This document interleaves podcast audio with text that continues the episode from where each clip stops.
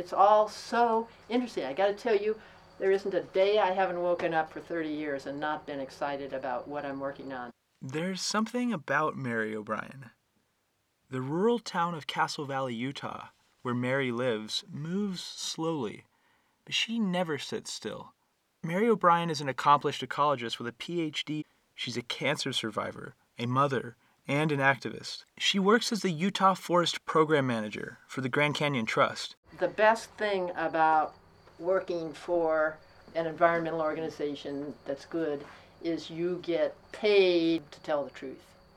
Mary grew up in East Los Angeles in a working class neighborhood, which was often engulfed by the worst air pollution in the country. She recalls how she first became interested in ecology.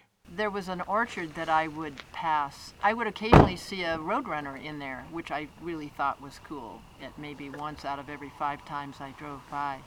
And then one day I drove by and the orchard was all cut down and the next week the building crews were there and it was becoming a, a, housing development and i really i really hit bottom at that time i just despaired and i thought that's okay. I've imagined the worst it can get and here i go.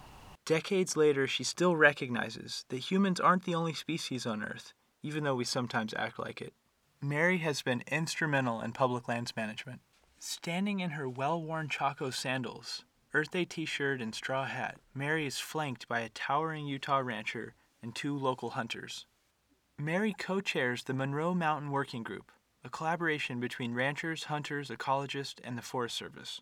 They are working together to protect aspen stands from overgrazing by livestock and wild ungulates like deer and elk. Then the forest supervisors can take some of those recommendations and say, look, there was a consensus collaboration that came to this when people weren't just being knee jerk and reaction, you know, don't change anything, you know, I want to have my head back in the 1800s.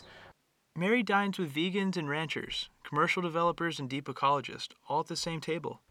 You always want to be dealing with the fact that you differ on some issue, but you like them, you know, as a person.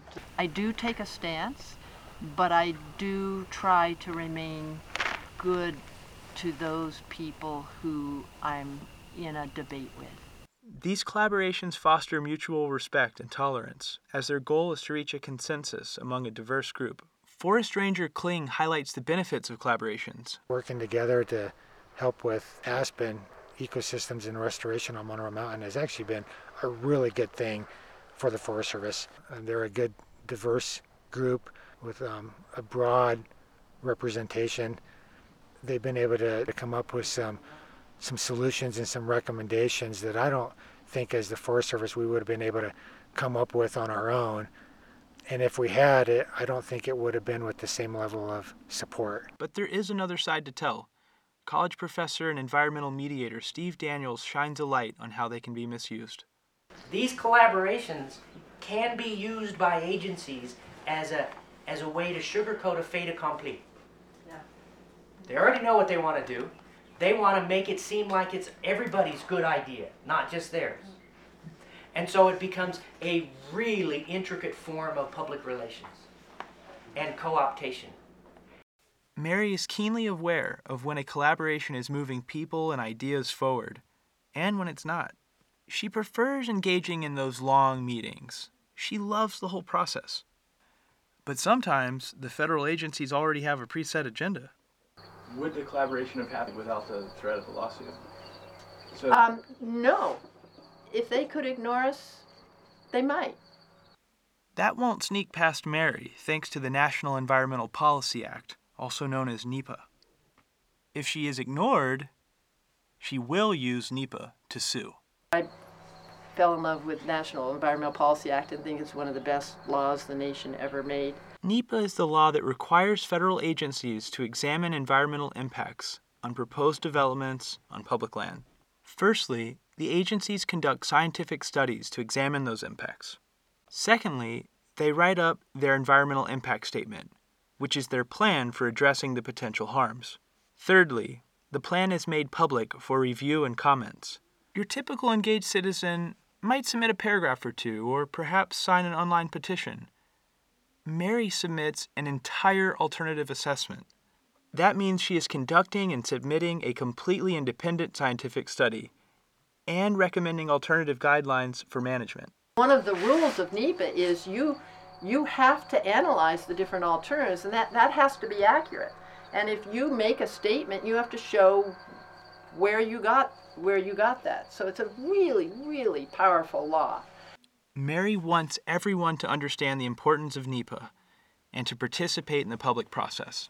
She also knows it's easier said than done. A lot of people know that the conditions are just awful, but they don't have any way to change it.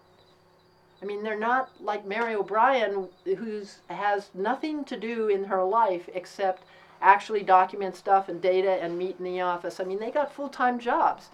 Mary shows us how engaged citizens can bring developers and government agencies to their knees. But Mary's not just about saying no. She's about finding compromise and common ground. Mary knows if she does not speak up, her concerns are not going to be heard. But she doesn't expect change to happen overnight, which is why Mary is in this for the long haul. Changing a ship when it's heading one way is, is never short.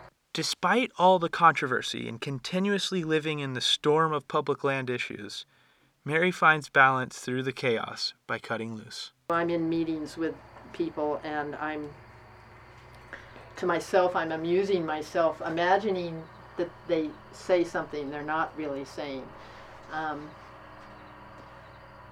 and you know it's just you you just gotta you gotta have fun you know or you can't last From National Public Lands Radio, this is Harrison Wills, and that was Mary O'Brien.